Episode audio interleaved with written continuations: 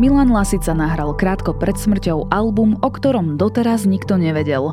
Naspieval básne známych slovenských umelcov a práve pred pár dňami bola zverejnená prvá skladba z tohto projektu.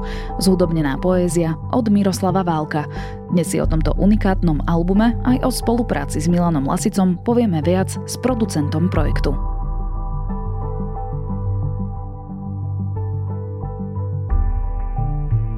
Je streda, 8. novembra, meniny má Bohumír. Bude oblačno až zamračené, cez deň postupne premenlivá oblačnosť. Na väčšine územia dážď. Denná teplota od 4 do 13 stupňov. Vítajte pri Dobrom ráne, dennom podcaste denníka ZME s Janou Maťkovou.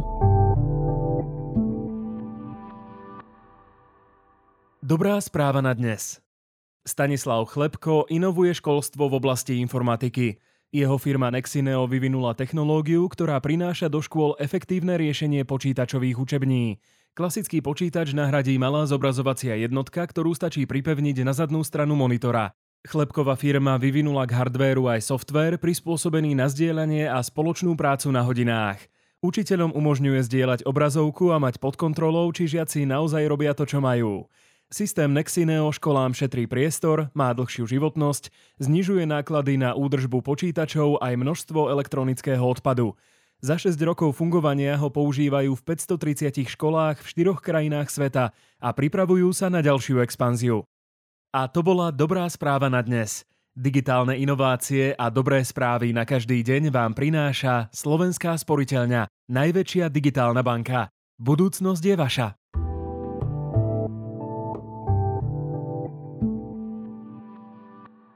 A teraz už krátky prehľad správ. Odvolaní členovia súdnej rady podajú ústavnú stiažnosť, hovoria o svoj vôli. Vláda Roberta Fica uplatnila podľa nich právnu úpravu, ktorú poslanci strany Smer vrátane súčasného ministra spravodlivosti Roberta Suska označili za neústavnú. Za dva mesiace kampane sa Ivanovi Korčokovi podarilo vyzbierať dostatočný počet podpisov na kandidatúru na prezidenta. Zber podpisov bude však aj naďalej pokračovať. Na post ministra pre cestovný ruch a šport by mal byť vymenovaný šéf bratislavského letiska Dušan Kekety. Vyhlásil to šéf SNS Andrej Danko s tým, že bude zatiaľ ministrom bez kresla. Izraelská armáda tvrdí, že dobila základňu Hamasu v severnej časti pásma Gazy, kde našli protitankové rakety, odpaľovacie zariadenia, zbranie a spravodajské materiály. Armáda sa chystá zautočiť na bojovníkov skrývajúcich sa v podzemných tuneloch. Ceny nehnuteľností na bývanie klesli v treťom štvrť roku tohto roka o 2,3% oproti predchádzajúcemu kvartálu. V medziročnom porovnaní sa pokles prehlbil na viac ako 10%. Priemerná cena poklesla o 58 eur na štvorcový meter.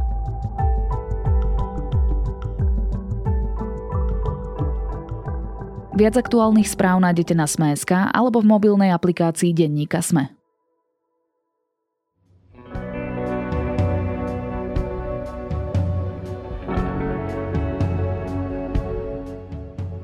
Odchod je iba dážď, spieva Milan Lasica v jednej z piesní, ktoré nahral krátko pred svojou smrťou.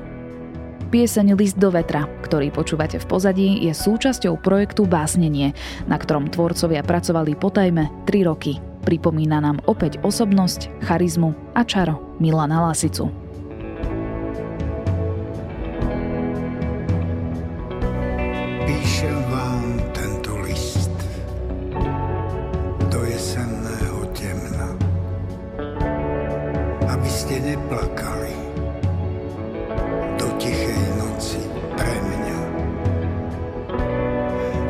Je plachý vták, zľaknutý z vlnobytia. Odchod je stretnutie na druhom konci žitia. Milan Lasica naspieval spolu 11 piesní, v ktorých interpretoval poéziu známych slovenských básnikov. Celý album vyjde až na budúci rok, spolu s ním aj kniha či unikátne grafiky. Ako sa s Milanom Lasicom spolupracovalo, ako pristupoval k výberu básní a prečo celý projekt vznikal v tajnosti, sa budem pýtať autora projektu Básnenie Mareka Kučeru. Odchod je iba, iba dážď, iba Pán Kučera, povedzte mi prosím na začiatok, ako sa vám podarilo tento projekt utajiť toľké mesiace a vlastne roky? My už pri produkcii celého diela sme mali s pánom Lasicom, podobne ako pri tom predošlom projekte, takú nepísanú dohodu, že o projekte nerozprávame skôr, kým ho nedokončíme. No lenže medzičasom ten pán Lasica zomrel. A my sme to dielo museli dokončiť, ale zároveň sme si povedali, že nebudeme o tom nikomu rozprávať. Čiže ja keď som sa ozval e, potom pani Vašáriovej niekoľko mesiacov po smrti pána Lasicu, tak ona o ničom nevedela. A my sme si vlastne uvedomili, že nikto to nevie. Nevie to deti, nevie to žena. Tak sme to nechávali fakt, že v prísnom utajení aj každý človek, ktorý, sa, ktorý prišiel do toho projektu, či už to bol detský zbor, či už to bol orchester, nejakí hudobníci, tak mali od nás taký zákaz, aby o tom niekomu rozprávali. Aha, ja som myslela, že e, ste im povedali, tak e, tu nám nahrajte alebo naspievajte túto pasáž, ale nepovieme vám, že na čo to je. Nie, nie, oni sa dokonca dozvedali to až priamo v štúdiu. Mm-hmm. My sme im predtým to nepovedali, prišli do štúdia, kde sme im celý projekt predstavili a oni urobili svoj e, autorský výkon a potom odišli. Vráťme sa ale na začiatok tej myšlienky projektu Básnenie. Kedy vám to vôbec napadlo? Čo tomu predchádzalo a prečo ste vlastne oslovili práve Milana Lasicu? Ten projekt mal viaceré fázy. My sme začali na projekte pracovať už v roku 2020, kedy som ja prvýkrát pána Lasicu oslovil do môjho predošlého projektu Predstavím si krajinu, čo bola pieseň menovaná Janovi Kuciakovi a Martine Kušnírovej. A bolo to prvýkrát, kedy som s ním prišiel do styku. E, nahral som štúdiu a mňa jeho prístup k práci natoľko očaril, že som si už v tom, tom momente, ako som ho videl, ako tedy naspieval tie dva verše, povedal, že s týmto človekom ešte raz chcem robiť. Tá pieseň mala veľký ohlas spoločnosti. Opäť sme sa spojili a dokázali sme, že ľudské životy nám nie sú ukradnuté.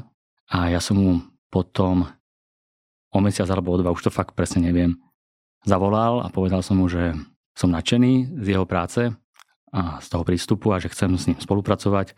A hneď som mu povedal, že by som rád využil to, že má rád poéziu, keďže som vedel, že on vyhral aj uh, Vieslav Kubín, tuším 18 rokov alebo koľko mal vtedy Povedal som mu, že by som rád zúdobnil jemu blízke básne, ktoré by následne naspieval.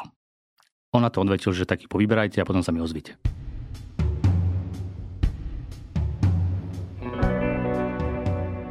A ja som sa mu niekoľko mesiacov na to ozval s kvopkou 40 básní. Stretli sme sa potom v kaviarni, kde prišli aj moji kamaráti a kolegovia Robert Pospíš a Martin Silaj, ktorých som medzičasom oslovil, aby tieto básne zúdobnili. Mm-hmm. Tak sme si všetci sadli, dali kávu a postupne sme si čítali básen za básňou a sme ich zredukovali na 15 kusov a z nich sme 11 hudobnili.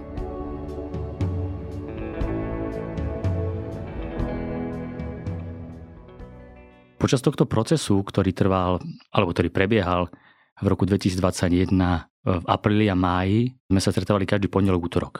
Vždy 9.45 sme vyzvili pána Lasicu a sme išli potom do štúdia a ono sa to vlastne opakovalo. To, čo som zažil pri Predstavím si krajinu, sme zažili aj pri každej jednej skladbe. Bolo to veľmi rýchle. Pán Lasica e, niektoré skladby nahral na jeden take. Čiže to bol veľmi taký profesionálny prístup, s ktorým sa asi nestretávate úplne bežne, či? Keďže ja hudo- e, pracujem v hudobnej branži už niekoľko rokov, dlhé roky som pracoval v medzinárodnom hudobnom vydavateľstve, robím aj s filmami, takže mám skúsenosť s mnohými hudobníkmi v Československu. Ale s takouto expresnosťou a profesionalitou som sa ešte nestretol. A to bol ten taký motor hnací pre mňa, čo som sa stále zažívať a zažívať. Ešte sa chcem vrátiť ku tomu výberu básní. Mm-hmm. Hovorili ste, že zo 40 ste dali do úzkeho okruhu 15 Aha. a nakoniec e, sa zhudobnilo 11. Mm-hmm. Um, ktorí autory v nich figurujú a či náhodou aj pán Lasica uh, mal nejaký úzky, blízky vzťah k jednotlivým z nich? Keď mi pán Lasica povedal, že povyberajte to, E, tak ja som sa spočiatku zlakol, lebo vyberať lasicový text aj človeku, ktorý si ho vie sám dobre napísať, bola pre mňa veľmi náročná disciplína. Ale keďže mi dal túto úlohu, tak som sa jej chopil a hľadal som kľúče, e, aké texty mu vybrať. Samozrejme som sa aj pýtal, ktorí autori sú mu blízki, ktorý by tam chcel, aby som nikoho neopomenul. Boli mená, ktoré mi povedal a boli mená, ktoré som, s ktorými som prišiel ja, potom vlastne my všetci, aj s Robertom Podpíšom a Martinom Silajom. A oni tam prišli preto, lebo ja som vlastne študoval osobnosť pána Lasicu. Čítal som všetky jeho kníh, ktoré sa mi podarilo zohnať, e, rôzne rozhovory, články. Dokonca v jednom rozhovore on povedal svojho obľúbeného básnika, Jan Kostra, a zarecitoval tam opäť nejaký dvojverš. A ja som si ten dvojverš hneď napísal a dal som ho do Google. Ale Google Kostru mi nevedel vyhľadať, tak som prišiel do knižnice, e, požičal som si súborné dielo Jana Kostru a išiel som riadok poriadku a hľadal som danú báseň. Nakoniec sa mi podarilo nájsť, ja v tejto chvíli neprezradím, ale bola to báseň, e, ktorou sme započali celé nahrávanie. A keď prišiel pán do toho štúdia, tak povedal, že á, to je ona.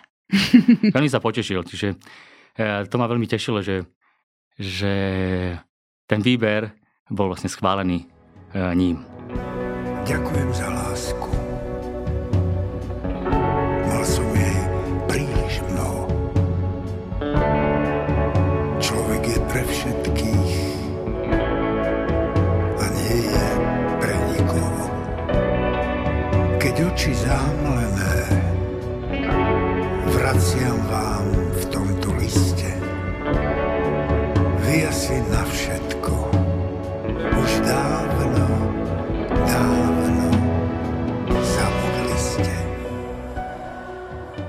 Prvú pieseň, ktorú ste zverejnili pred pár dňami, je básňou od Miroslava Valka, e, List do vetra. Valek je bez pochyby jedným z najznamejších básnikov na Slovensku, no zároveň je ministrom kultúry za čias normalizácie. Vtedy aj Lasica Sasnický mali istý čas zákaz svojej e, hereckej činnosti. Rozprávali ste sa napríklad aj o tomto s pánom Lasicom? V aute sme debatovali na rôzne témy, okrem toho, že mi recitoval Marínu Sladkoviča, tak samozrejme prišiel na popraz aj e, pán Válek, ale bolo to skôr, pán Lacica ho vnímal skôr s obdivom v jeho umeleckej forme, čo dokázal so Slovonom urobiť. Čiže nie z tej politickej Nie, to roviny. sme, to sme Mhm. nepreberali. A uznal proste, že, že to vedel. Že ten punc toho jedného z najslovenských básnikov mu adekvátne patrí. Prečo ste sa rozhodli práve pre túto skladbu?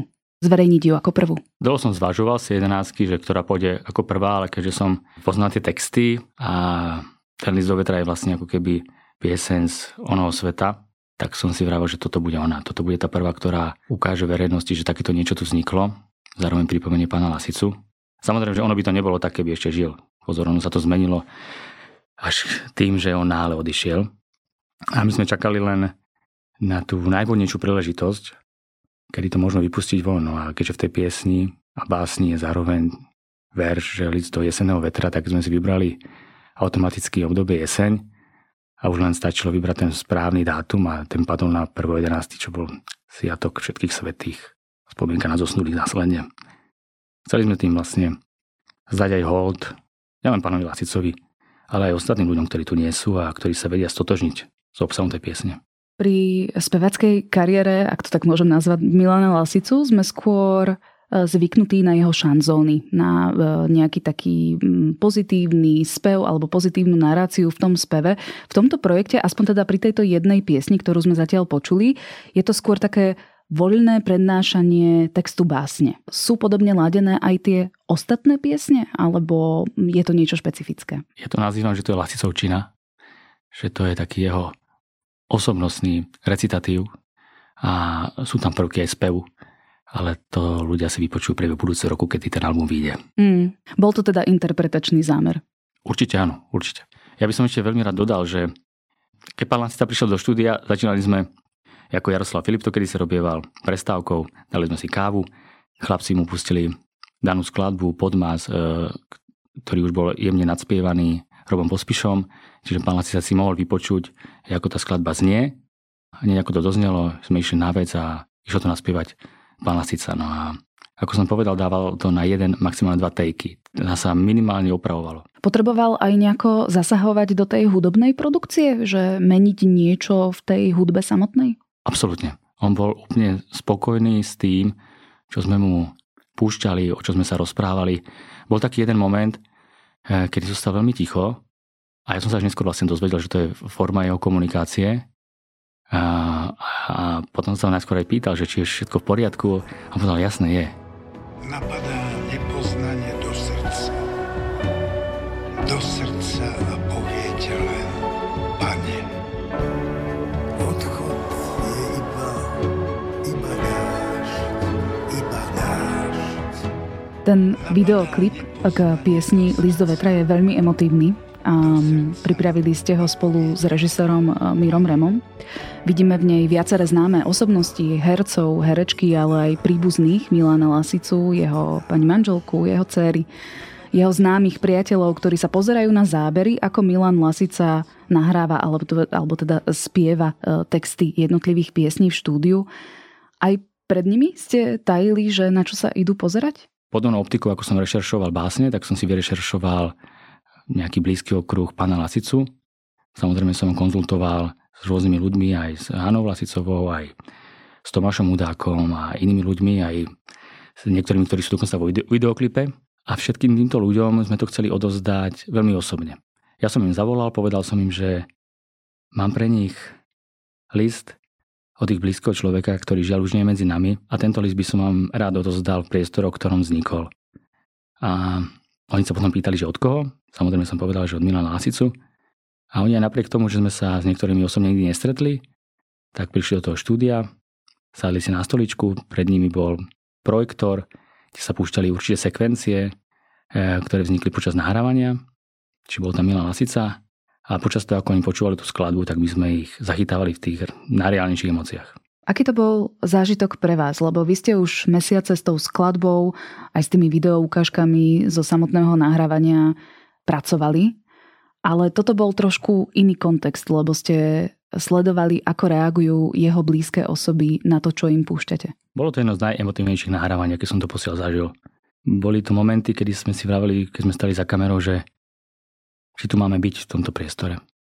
Ale nakoniec sme tam zostali a v tej pietnej spomienke, alebo v tom tichu, ktoré zostávalo častokrát po doznení skladby list do vetra, tak sa zároveň vytvorilo aj niečo pekné. Niečo, čo áno, sa nám podarilo audiovizuálne zaznamenať, ale chcem som povedať, že neprenosné, ale to, to, je, to nie je pravda, lebo je to prenosné, lebo keď tá skladba vyšla, tak zrazu to cítili aj ostatní ľudia, ktorí neboli pri tom nahrávaní toho klipu.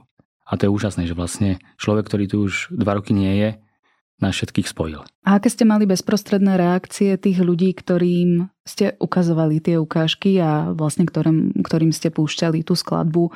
Či už to bol Bolek Polívka, alebo Magda Vášariová, Emilia Vášariová, e, Peter Lipa a všetky, všetci možní ostatní, dokonca aj mladšia generácia Petra Polnišova napríklad. Všetci do jedného boli prekvapení. Absolutne nečakali, že e, pán Lacica takéto niečo nahral a už vôbec nie, že dva mesiace pred svojím skonom ale potom pani Emilia Vašerová aj povedala, že ona sa ani absolútne nečuduje, že on to chcel podržať tajnosti. Bolo to veľmi silné, že tá reakcia, čo dal Bolek, to, bolo, to sú reálne. To je jeho reálna reakcia, ktorú povedal hneď potom, ak si to dopočúval a videl. Těžko neplakat. Těžko neplakat.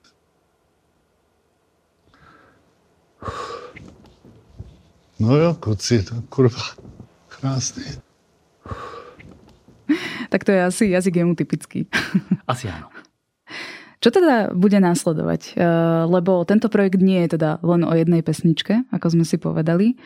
Kedy budeme môcť si vypočuť celý album? Celé dielo sa volá Básnenie a je to dielo, ktorému som si aj napísal takú vetu, že je to dielo, ktoré spája ľudí a umenie. A to preto, lebo jeho súčasťou nie len poézia. Nie je to 11 básní, ale je to aj 11 piesní a aj 11 vytvarných diel.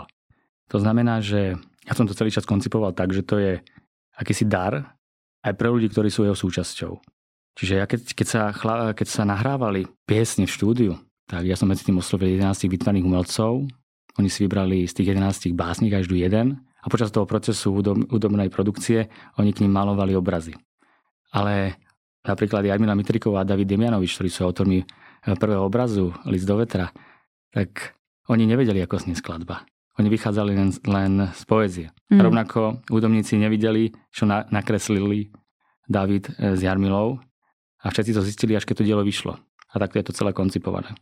Čiže všetci sa dozvedia, čo ten druhý spravil a ako to spolu znie, až keď to dielo vyjde. A vyjde? Presný release day nie je v tejto chvíli ešte stanovený, ale bude to priebehu budúceho roku 2024. Čo si myslíte, čo by povedal Milan Lasica na finálne spracovanie tohto projektu? Počas nahrávania bol veľmi spokojný. Uh, tie skladby samozrejme neboli úplne takto vypiplané, ako ich, ako ich dokončili Robert Podpíš a Martin Silaj, ale mali veľmi blízko k ním. Samozrejme, potom sa donahral ten orchester, detské zbory.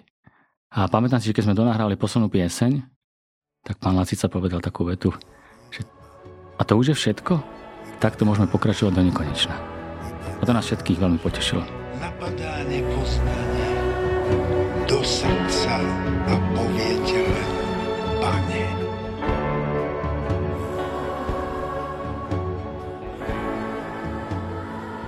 Do srdca a poviete len, pane.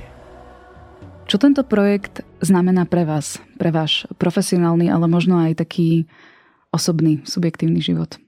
Je to môj najväčší projekt. Jednoznačne je to projekt, ktorý ma prevyšuje vo všetkých smeroch. A zároveň do neho dávam to, čo je vo mne. Čiže on je koncipovaný úprimnosti na človečine, možno niekedy až naivite, ale to som ja. No a snažím sa, aby bol čo najlepší, ako, sa, ako ho budeme vedieť spraviť. Keď som ho uh, prvýkrát uh, predstavoval pánovi Lacicovi, tak som mu povedal, že ja by som chcel vybrať čas minulosti, priniesť do súčasnosti a vytvoriť dielo, ktoré tu bude aj pre ďalšie generácie. Či sa nám to podarí, to ukáže budúcnosť. Um, a ja v tejto chvíli môžem urobiť iba to, aby som ho čo najlepšie dokončil so svojimi kolegami. A potom to už nechám na ľudí. Držím vám palce, určite aj spolu s našimi poslucháčmi a poslucháčkami. Toľko autor a producent projektu Básnenie Marek Kučera.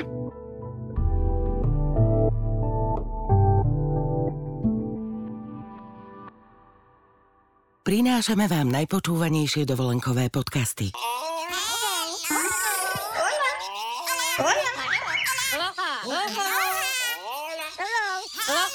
Výmenu názorov medzi vzácnymi papagajmi si môžete vypočuť na svojej exotickej dovolenke. Oddych aj dobrodružstvá v exotických krajinách. Na dovolenka.zme.sk nájdete zájazdy, z ktorých si pre seba vyberiete ten najlepší dovolenka.zme.sk